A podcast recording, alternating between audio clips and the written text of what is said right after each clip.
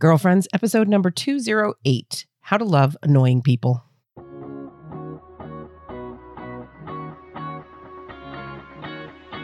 Hello, and welcome to Girlfriends. I'm Danielle Bean. I'm a wife and a mom, and I'm on a mission to help you know your worth as a woman so you can find peace, balance, and joy in family living.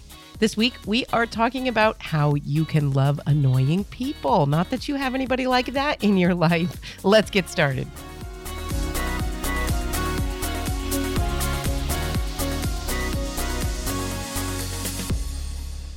Hey, girlfriends, welcome. Glad you're here. Always thrilled to connect with you here on the Girlfriends Podcast. If you are a first time listener, I want to give you a special welcome. I hope you will enjoy what we share here on Girlfriends and make it a regular part of your week. If you are a long-time listener, welcome back. I'm always glad to connect with new and old friends here on the podcast.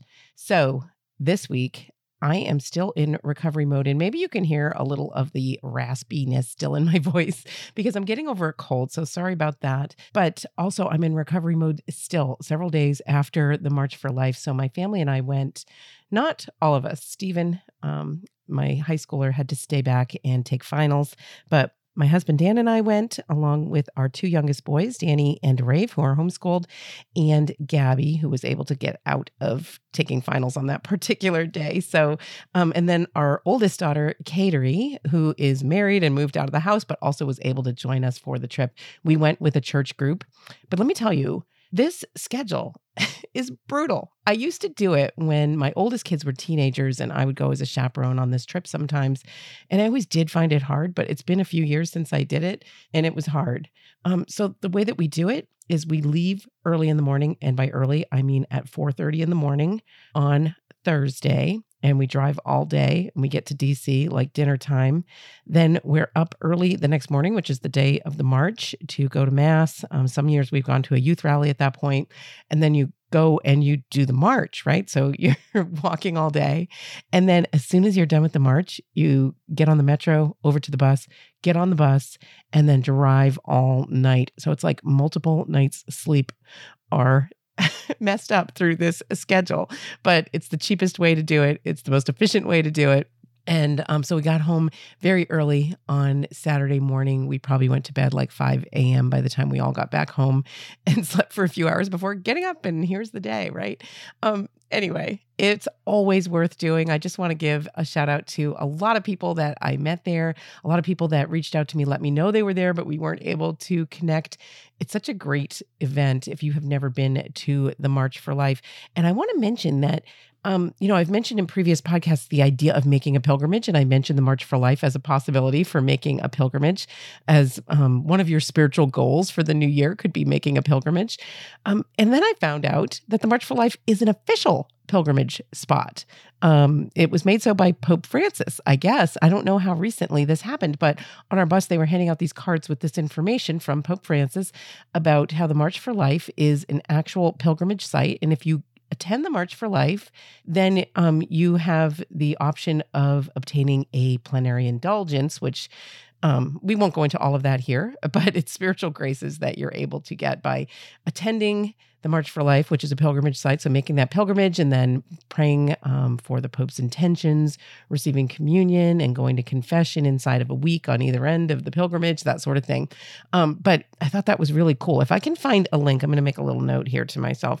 I will put a link for more information about that in case anybody is interested in learning more about plenary indulgences or about the March for Life as specifically a pilgrimage site. And I was glad to know that because it did feel like a pilgrimage. In fact, more so than in years past. I don't know if I'm getting older or if I'm just out of practice or what. Um, but it really was a great experience. And we have a friend who works in the Capitol, and we were able to, on Friday morning before the march, go over and get a personal tour of the Capitol building. And um, I had never done that before. And I've been convinced it's been many years since we took a family vacation to DC and now our kids are older and maybe even more able to appreciate a lot of the museums and that kind of thing. So we're definitely planning a trip down there this spring or this summertime. If you have tips for me on doing that, I'd love to hear them. You can always email them to me, Danielle at daniellebean.com. Looking forward to um, making a trip like that this summertime. But anyway, that was the March for Life. And um, we're in recovery mode still. And yet, I'm so glad we went. You know, I think it really speaks volumes to our kids about how we feel about life issues and the intrinsic value and worth of every human life when we will make a sacrifice in our schedules, in our work schedules, in our personal time, in our weekend, in our sleep schedules to make it happen, to go and represent the unborn, to be a voice for the voiceless in that way. But anyway, this is related to this week's topic because this week I'm talking about how to love annoying people. And um, actually, the idea for this topic came to me because on Sunday morning, we were in Mass and I was annoyed by the gentleman sitting in front of us.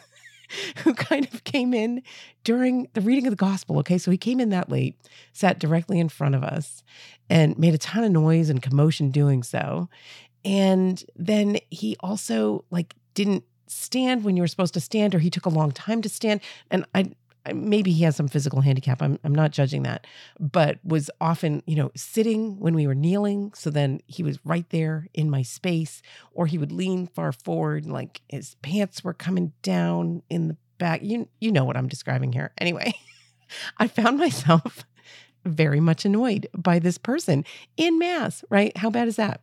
And then I also reflected on the irony of the fact that my family and I had just made all these efforts to attend the March for Life in Washington because we believe so strongly about the intrinsic value and worth of every human being. And yet here I was in my mind, not so much applying it to this person, being annoyed. And yes, people can be annoying. Annoying people are annoying. Um, but we need to be careful how we are thinking about other people, how we are responding to other people, even when they're annoying, because they still have that dignity, that worth. Jesus loves them, even when we are annoyed by their behaviors. So I thought this will be a good topic to take, up because that's not the only time I've ever been annoyed by other people. And I am pretty sure you've been annoyed by people too. Sometimes we're annoyed by uh, people in our own families. Of course, that happens, right? That's part of family life. Sometimes it's just a stranger who's, just, you know, doing something annoying in a public space or, um, you know, whatever it is. What, what is it that's annoying you? Who is it that's annoying you? I'm going to talk a little bit about that today, how we can see beyond our immediate circumstances and learn to love people despite the fact that they might be annoying us currently. This is the great calling that we all have, right? To love others even when they appear to be unlovable to us. So let's talk about that. Whether we're talking about annoying people that are sitting in front of you at Mass, or annoying people that you happen to be married to, or annoying people that you work with, let's talk about some different ways that you can work on and I can work on loving people even when they're annoying. Okay, the first one is almost kind of obvious, but I need to say it. Pray to see them as God does. When you find yourself annoyed with somebody, pray to see that person the way that God sees that person. I find it's really helpful to take a step back and think, okay, God, you love this person. This is your precious child. I'm having a lot of trouble seeing it right now. Help me to see this person with your eyes. And really, that's the great gift that you hear described about a lot of saints that they would see people, truly see people for who they are, for the precious gift that each person is, each human life has intrinsic value, and they would see people for who they are. And I've known people like this. I've I've known people that I've worked with. There was one gentleman, an older gentle, gentleman that I worked with in the past who really I was struck by the fact that he would really see people. Like you'd go out to lunch and he would truly connect with our waiter at the table and just I, I don't I don't even know how to describe it, but you know it when you see it and you know it when you experience it. So um, you know, pray for the grace of being able to see other people in that way, especially if there's someone in particular that is annoying you. You know, God is calling you to love that person, even inside of that annoying situation um and, it might be that you're you're praying for your own husband in this way i know i certainly have before like help me to, to see him the way that you do and not that you don't love your husband but it's it's very helpful in those moments to ask for the grace to see that person as God sees that person with all of their potential, what God wants that person to be, what God wants for that person. And um, it can really be an attitude adjustment because don't you want other people to see you that way? I mean, you know, I think we're all annoying sometimes. And actually, that's my second point. Um, remember sometime when you might have been annoying or unlovable. I remember once being with a group of girlfriends, and one of them said to the other, um, when she was complaining about her husband, you know, this happens in groups of women sometimes. One of them said to her, I think your husband is a really hard person to be married to. And I remember in that moment thinking, that's not a really helpful thing to say. Like, be encouraging. And it might be true, but the, the woman's response was, we're all really hard people to be married to. And I thought, yeah, that's right.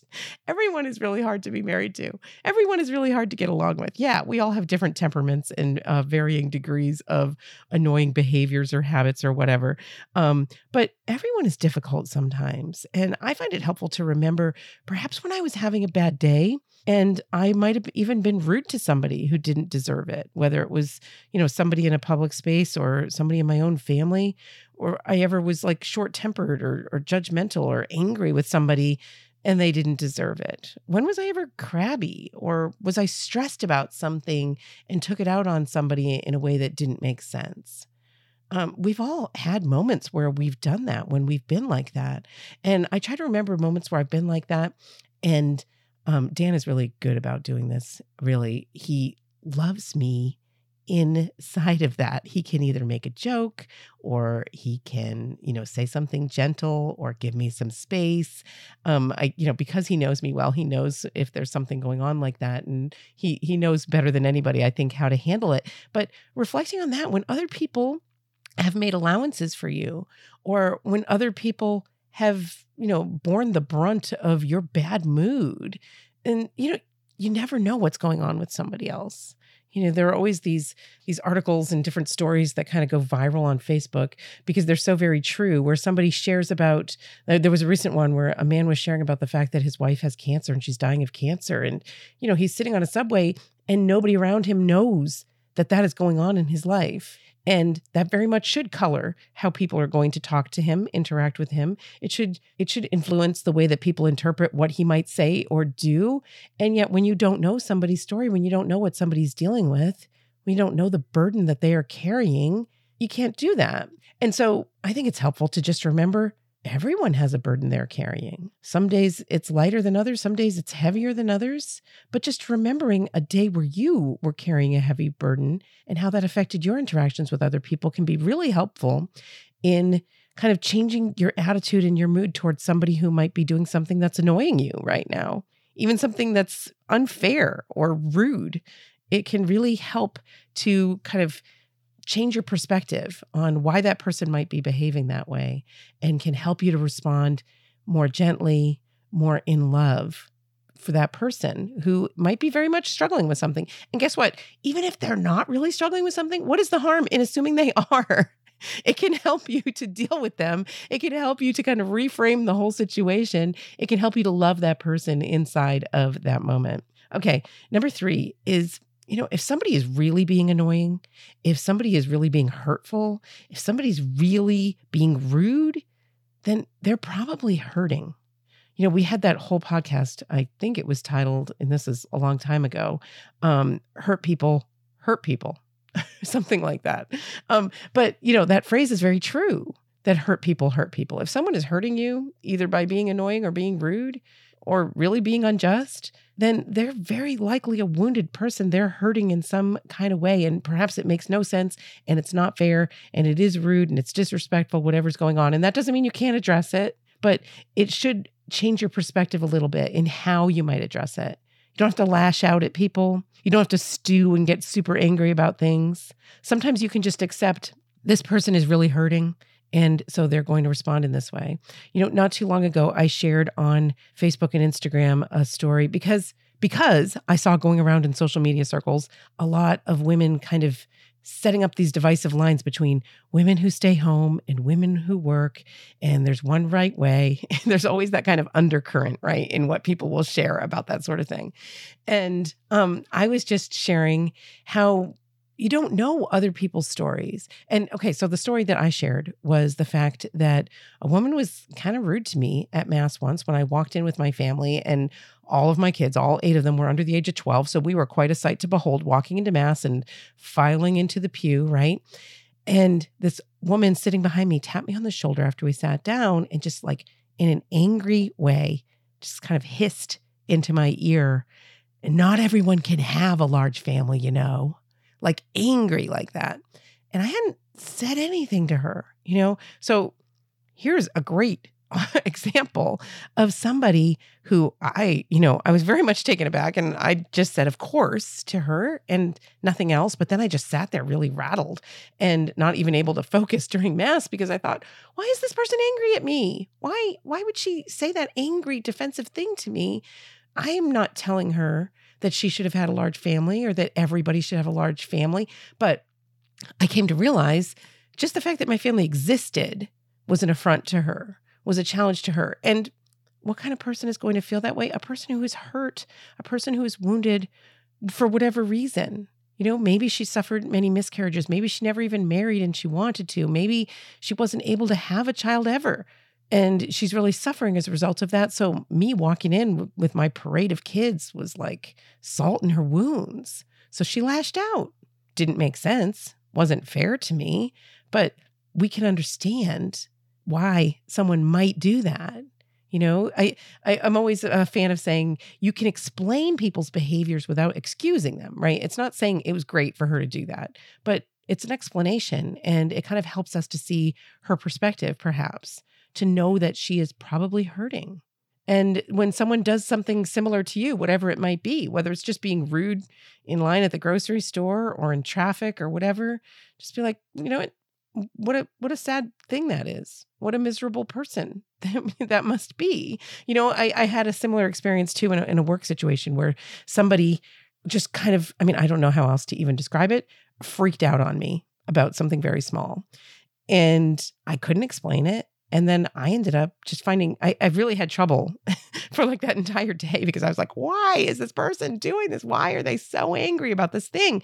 And um, I ended up just, you know, kind of talking to myself through the thing, saying how miserable that person must be. Whatever's going on with them, how angry and sad they must be to be responding that way to this thing, right? And so that can be very helpful to you inside of a moment if somebody is being annoying, even if it's in a small way, um, to to realize that they're probably hurting. They're probably, you know, eh, hurting or wounded in some kind of a way, especially if they're doing something that's hurtful to you. Um, okay, next point. Look for a way to help them look for a way to help them. Sometimes people are annoying. Let's say, like um, an annoying person in your workplace because they are complaining all the time, right? What's going on with them? Or they're they're always late, or they you know always say negative things. They maybe they're they're in need of some kind of help. Ask how you can help them. And, you know, if nothing else, that can at least reframe your mindset a little bit, but it might also help to reframe their mindset a little bit. Like, you know what? People are being nice to me people want to help me. If someone's always, you know, complaining about something, ask how you can help them. Or if someone's annoying you in a public space, ask if there's some way you can help them. If they're they're being rude in line, maybe let them go ahead of you. What's the harm in doing that, right? What's it going to cost you? A few minutes.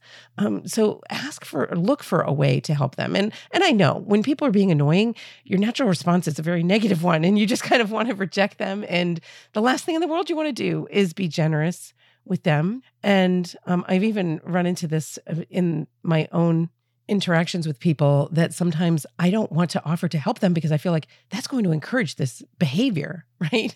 But it doesn't have to encourage that behavior. It can be a way of kind of bringing them out of their situation, whatever it is that they are struggling with, and let them know that you actually see them you recognize them, you see that they're struggling with something. And even if you aren't able to help, offering to help in some kind of way or asking them how you can help can kind of jar them out of that kind of mindset that they are alone against the world. And isn't that often what we're running into when people are being annoying? That they're they're not they're not thinking that anybody's in that situation with them. They're kind of alone against the world. And when we're being annoying that's what we're doing too. So um, look for a way to do that and pray for the grace to be able to do that if that's something you're you're struggling with. Pray for the grace to be able to respond generously to somebody who's in need of love. We're all in need of love, but never more so than when we are being annoying, right? Okay. Next, ignore negativity. This can be so hard because sometimes it's so outrageous, right? I think of some situations with coworkers. There were some people who, like, they were just so negative, but you don't have to buy into that. You don't have to, you know, engage in their complaining behavior. You can just ignore it or if they're you know doing something that's like a direct affront to you of course you can address that but then ignore whatever you can. And you know sometimes the most annoying things are people who do complain who do make negative comments right? And they're they're not people you want to be around. But here's something that i find is helpful is when somebody's being negative and i'll do this in my own family much to people's annoyance you can even introduce a little bit of humor to it. Like you can help them to see how they how they sound by if someone's like giving you a long litany of complaints, let's say in a, like a coworker who's complaining about a number of things, you can respond with a super super positive comment, not addressing whatever they're talking about, but just be like, "Oh, isn't the sky so beautifully bright blue today? I can't wait to go outside for a walk at lunchtime." you know, like just say something super Pollyanna. Um, and I, I know that I I've heard other people do similar things, and it's a little bit funny, but it also is a little bit um, of a wake up call, a little bit of a reality check. Like, hey, everything we've been talking about is super negative. Let's let's not do that, right? And you can do that in your own family. You can do that with your kids. You can do that with your husband. Um, try not to be too annoying about it because then you become the annoying person.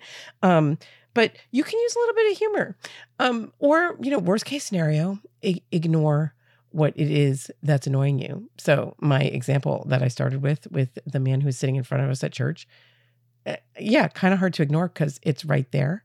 But just keep pulling your mind away from it. That's what we're supposed to do in Mass anyway, right? You're not supposed to be noticing all the people around you. You need to be focused on the miracle that is happening right there on the altar and that you're about to receive the body and blood of our Lord and Savior in the Eucharist. Hello. Is there anything more important than that? Does it matter what is going on in the pews around you? Absolutely not. So you can ignore that and, um, you know, remind yourself and re remind yourself as much as you need to. Remember that. All right.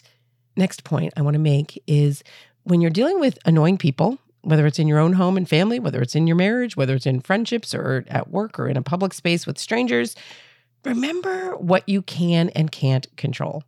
You cannot control perhaps what that person is doing or saying. You can control how you react to it. And I find this alone is a really empowering thing to think about. I can't control it. And sometimes that's the most annoying thing. Like, we want to correct everybody, right? I'm always accusing my husband, Dan, of this when he's driving. Like, I, I feel like he wants to give other people driving lessons. Not really um, the road isn't the place to be doing that, right? You can't control what other people are doing. You can control how you're going to respond to it. In a driving situation, you can control your own safety and perhaps avoid interactions with people who aren't being safe for whatever reason. You know, the same applies inside of our personal reactions with people, whether it be in the post office or at your workplace or at your kid's school. Remember that you can't control what they're doing, what they're saying, how they're behaving, however bad it might be but you can control how you respond to it. And you need to control how you respond to it. For sure, there are some situations where you need to address it. And my previous point of ignoring it doesn't apply. You know, there, there are situations where it makes sense to speak out, but doing it kindly, doing it politely, doing it with respect to the fact that you're interacting with a precious child of God trying to remember that, keeping that at the forefront of your mind. Sometimes that's the furthest thing from our mind when somebody is getting on our nerves. Remember that you are responsible for how you react to other people, even when they're being incredibly annoying, even when something very unjust is going on. You know, think of Jesus and the example he sets for us through his entire passion and death on the cross. There was nothing just about any of that. And he didn't even speak up to defend himself. What a powerful example that is, right? We are not dealing with anything remotely like that. I promise. You're not, I'm not, nobody is. That's not going on. That's not the annoying behavior we're dealing with. So, since it falls short of that, and our Lord gave us the example of not even speaking out to defend himself, then perhaps we can put up with a little bit more than what we thought we could. Perhaps that annoying behavior is something we can offer up to God and just chalk it up to that look at it as an opportunity. Sometimes the, the most challenging things that I deal with, whether it be a challenging situation or especially a challenging person, it helps me to reframe in my mind this is an opportunity to give a gift back to God. This is an opportunity to offer up this little bit of annoyance, this little bit of suffering, and make it a great gift to God. Hard to remember to do in the moment. I know it can be a real struggle. But if you reframe it and think, oh, here's an opportunity. This is a gift to me, an opportunity to turn this negative thing into something beautiful that I can give back to God. Look at the things inside your life that come up that might annoy you, things that turn into an obstacle to you, people who are getting in your way, people who are bringing you down, people who are being unfair to you, people who are being rude, all those things that people do that annoy us, then look at it as an opportunity. Look at it, look at it as an invitation from Jesus himself to share a little bit in his cross and offer that up as a gift to God. That's all he's asking us to do. That's why, right, girlfriends? This is why we pray our morning offering. This is why we offer up our entire day to God before it even happens, because it all has incredible worth if we will just do that, if we will just remember to do that. So, so much more so in the moment, we can remember to offer it up. We can choose how we react and offer it back to God. And a beautiful way to do that is to repeat your morning offering so that you're doing it very deliberately and reminding yourself of what you're doing. Another way that I try to do it is praying that Jesus prayer. I know we talked about this. I do not know which podcast we talked about this on, but I know I've mentioned it here on the podcast before. The Jesus prayer which, if you are not familiar with it, is a powerful spiritual tool. So the Jesus prayer is very simple. It goes like this Lord Jesus Christ, Son of God, have mercy on me, a sinner. That's it. Memorize that little phrase Lord Jesus Christ, Son of God, have mercy on me, a sinner. And the practice of the Jesus prayer, I'll put a link in the show notes. Hang on, putting a little note to myself to put that link in there so I don't forget. The Jesus prayer is a great habit that you can cultivate in your life, repeating that phrase and um, it's something I've been working on in the past few months where you can actually use it as a meditation practice where you will just sit and repeat the Jesus prayer. There are actually, this is in the Eastern Rite, um, that this is a, a popular popular prayer practice. Um, there are actually prayer cords that you can use, very much like a rosary, and kind of just count how many times you're praying that Jesus prayer, and you know do that in a very meditative way. Um, but also, it's meant to become a habit that you take with you through your day, something that's running through your mind and your heart throughout the day, just repeating those words Lord Jesus Christ, Son of God, have mercy on me, a sinner, constantly calling on the name of Jesus and the power in that, calling on God to help us, calling on God to have mercy on us, but then reminding ourselves that we are sinners, that we need God, and I find that so helpful, especially inside of a situation where you're dealing with a difficult person, where you're dealing with an annoying situation, to just repeat that prayer and reset your heart, reset your mind to focus on the fact that God is God. Only God is God. Only God is perfect. We are all sinners. And it can kind of reframe your whole perspective on dealing with an annoying situation. So remember to do that. Last thing I want to mention for how to love annoying people is you can reduce your contact with them if it's at all possible or if it makes sense. If you can and you need to, you are totally allowed to do that. Um, so of course, this won't work if the annoying person is your husband or the annoying person is your teenage son. Well, it can work. You can give yourself a little space, right? You can take a little break and say, you know what? I'm just, I'm going to be in the other room for a little bit. Um, and that can be actually a great gift to that person because maybe they're being annoying because you are getting on their nerves. Never more true than when you're pestering a teenage boy with questions about his day and he is being gruff in his responses to you. Ask me how I know. anyway, you can reduce your contact. You can take a step back. So, even if it is in your own home, in your own family, in your own marriage, you can give each other the gift of that little bit of space for a little bit of time. But if it's a person in the workplace, you can avoid contact with them if it's a neighbor. Um, now, this doesn't mean you run away from people and choose not to interact with them because they have these personality traits that annoy you. Um, God might be calling you to love that person inside of that. But I actually think this kind of falls under to the um, natural consequences clause inside of personal relationships. If you are an annoying person, people aren't going to want to hang out with you if you have a friend who has you know, habits that are very difficult for you, if they are annoying, nobody says that needs to be your best friend. You need to have that negative influence in your life, um, you know, most days of the week. Not so. You are called to love that person, but you can limit your interactions with people. Um, you can set up boundaries, even with extended family members, if they're the ones who are being annoying people. Um, you know, I already gave the driving example.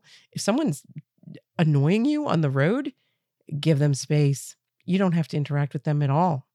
You know, pull over, let them go by, or um, let them go first in in line if someone's being rude or something. You can avoid interactions with people um, who are being annoying, and sometimes that's the best way to kind of defuse a situation is to give the other person space reduce your contact with them.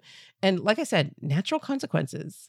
If somebody is continually being annoying or being rude, people aren't going to want to be around them. And if if that's the case with you, it doesn't mean you have to be rude or a jerk back to them about it, but you you can reduce the amount of time that you're spending with people. You are allowed to do that. You actually have an obligation to do that, especially inside of personal friendships. If there's somebody who is a negative influence in your life, you don't need that.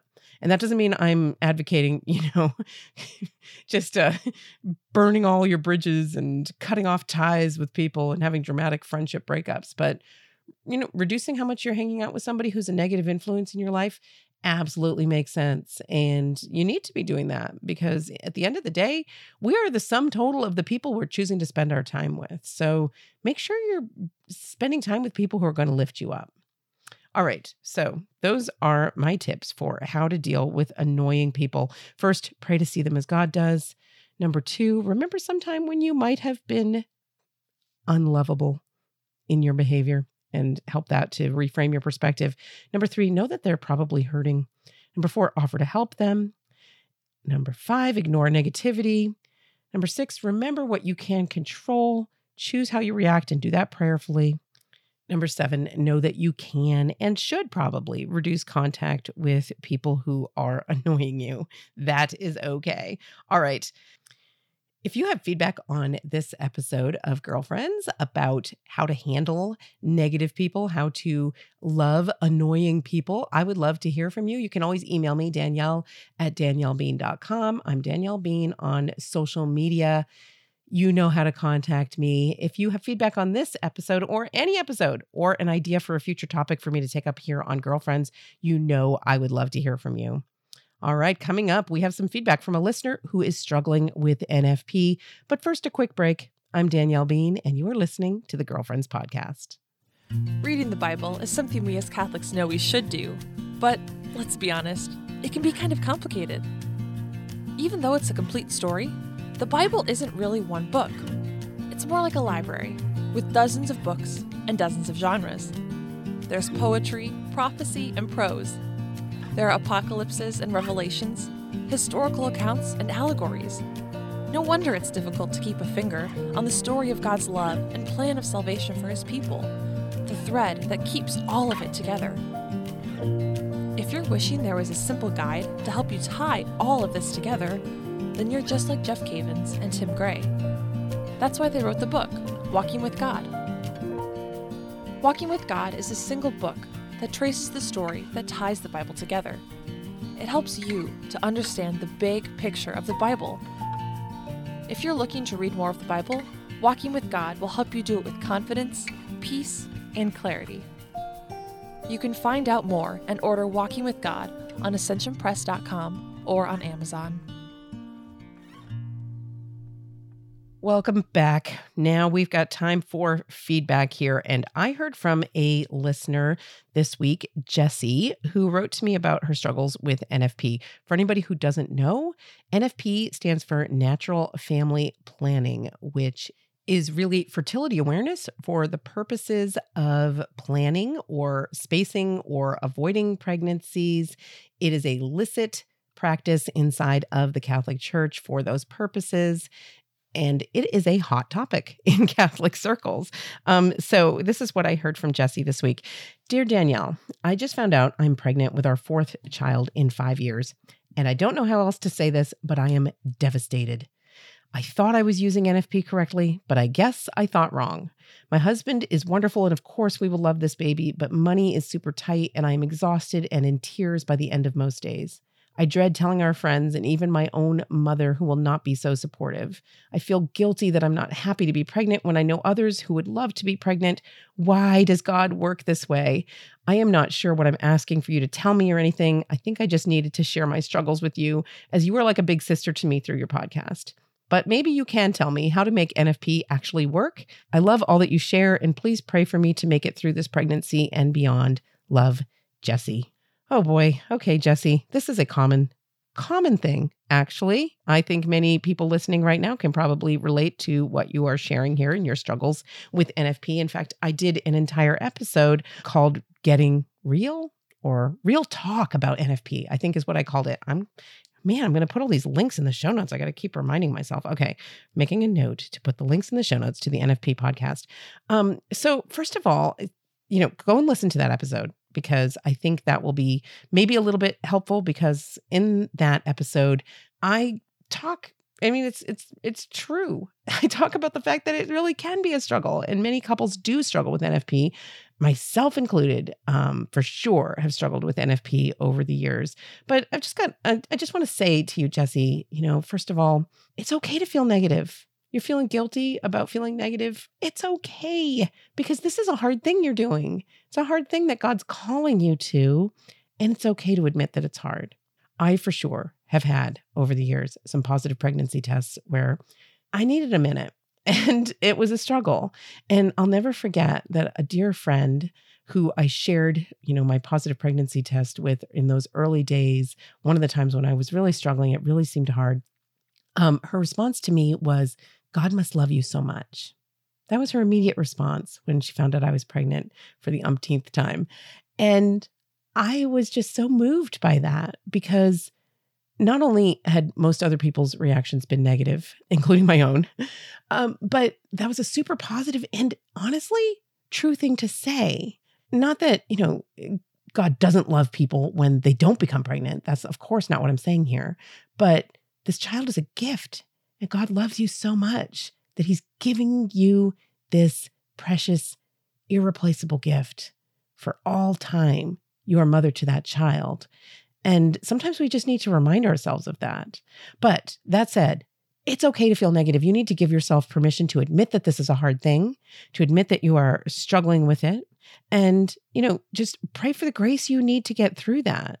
And it's okay though to admit that it's hard. Maybe you need to find an outlet in your life. Maybe it's a girlfriend, maybe a sister. It sounds like your mom's not going to be the person to play this role for you that you can vent with about it. That can kind of help you to laugh about it and um, you know, let go of some of that negativity in a healthy environment.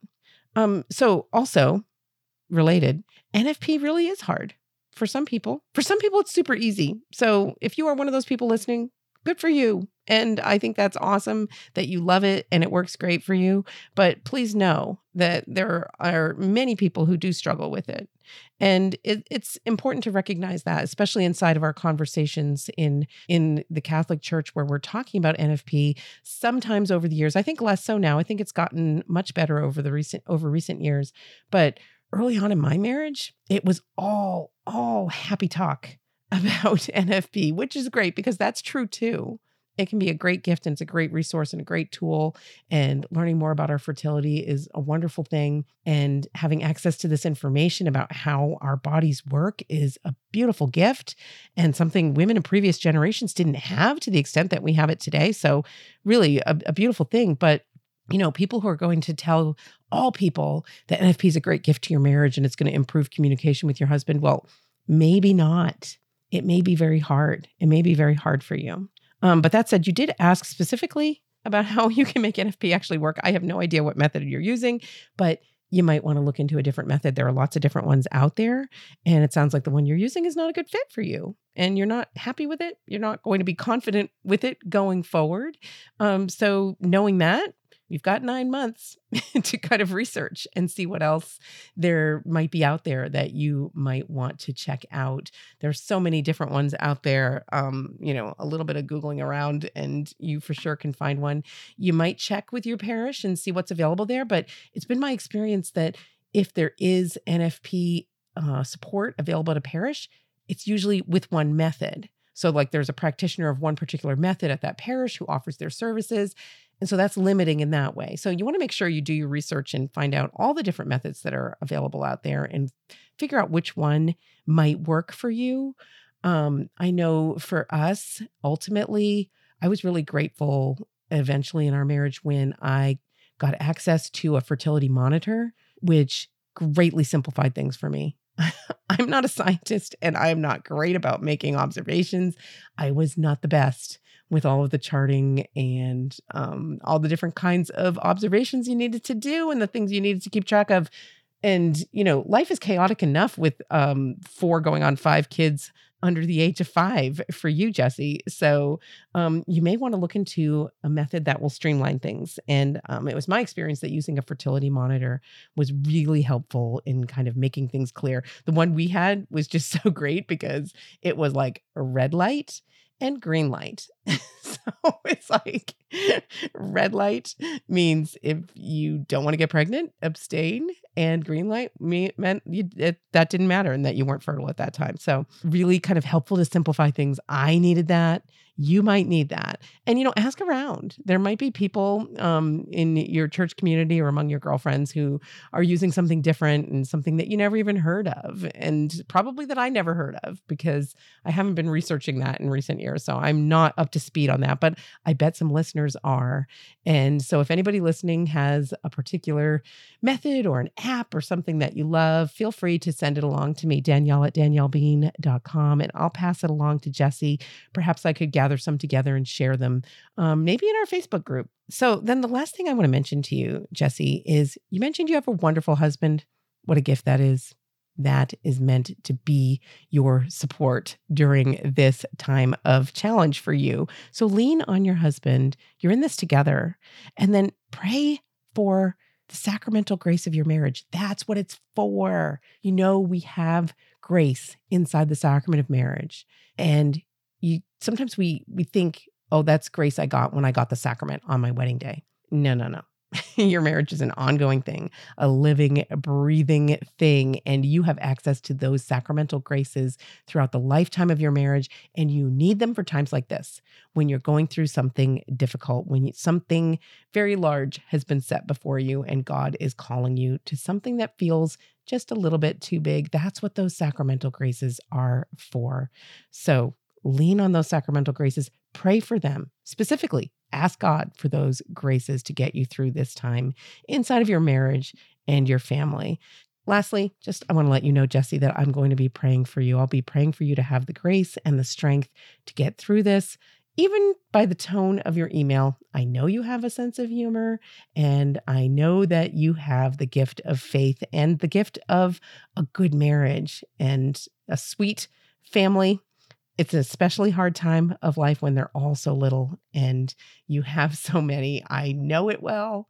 And I can tell you from the other side of it that you will too get through this. And that doesn't mean it's going to be easy. It's okay that it is hard right now. Know that I'll be praying for you. And I want to invite other listeners to be praying for Jesse and pray for all people who are struggling with a new pregnancy. Pray for all people who, whether they're married or in a crisis pregnancy situation, that call from God to be welcoming of new life, to give just a little bit more of yourself physically, emotionally, spiritually to the nurturing of an unborn human being. It's a unique call and it's sometimes a very daunting and challenging thing. So let's pray for all people who are pregnant and perhaps struggling inside of that situation.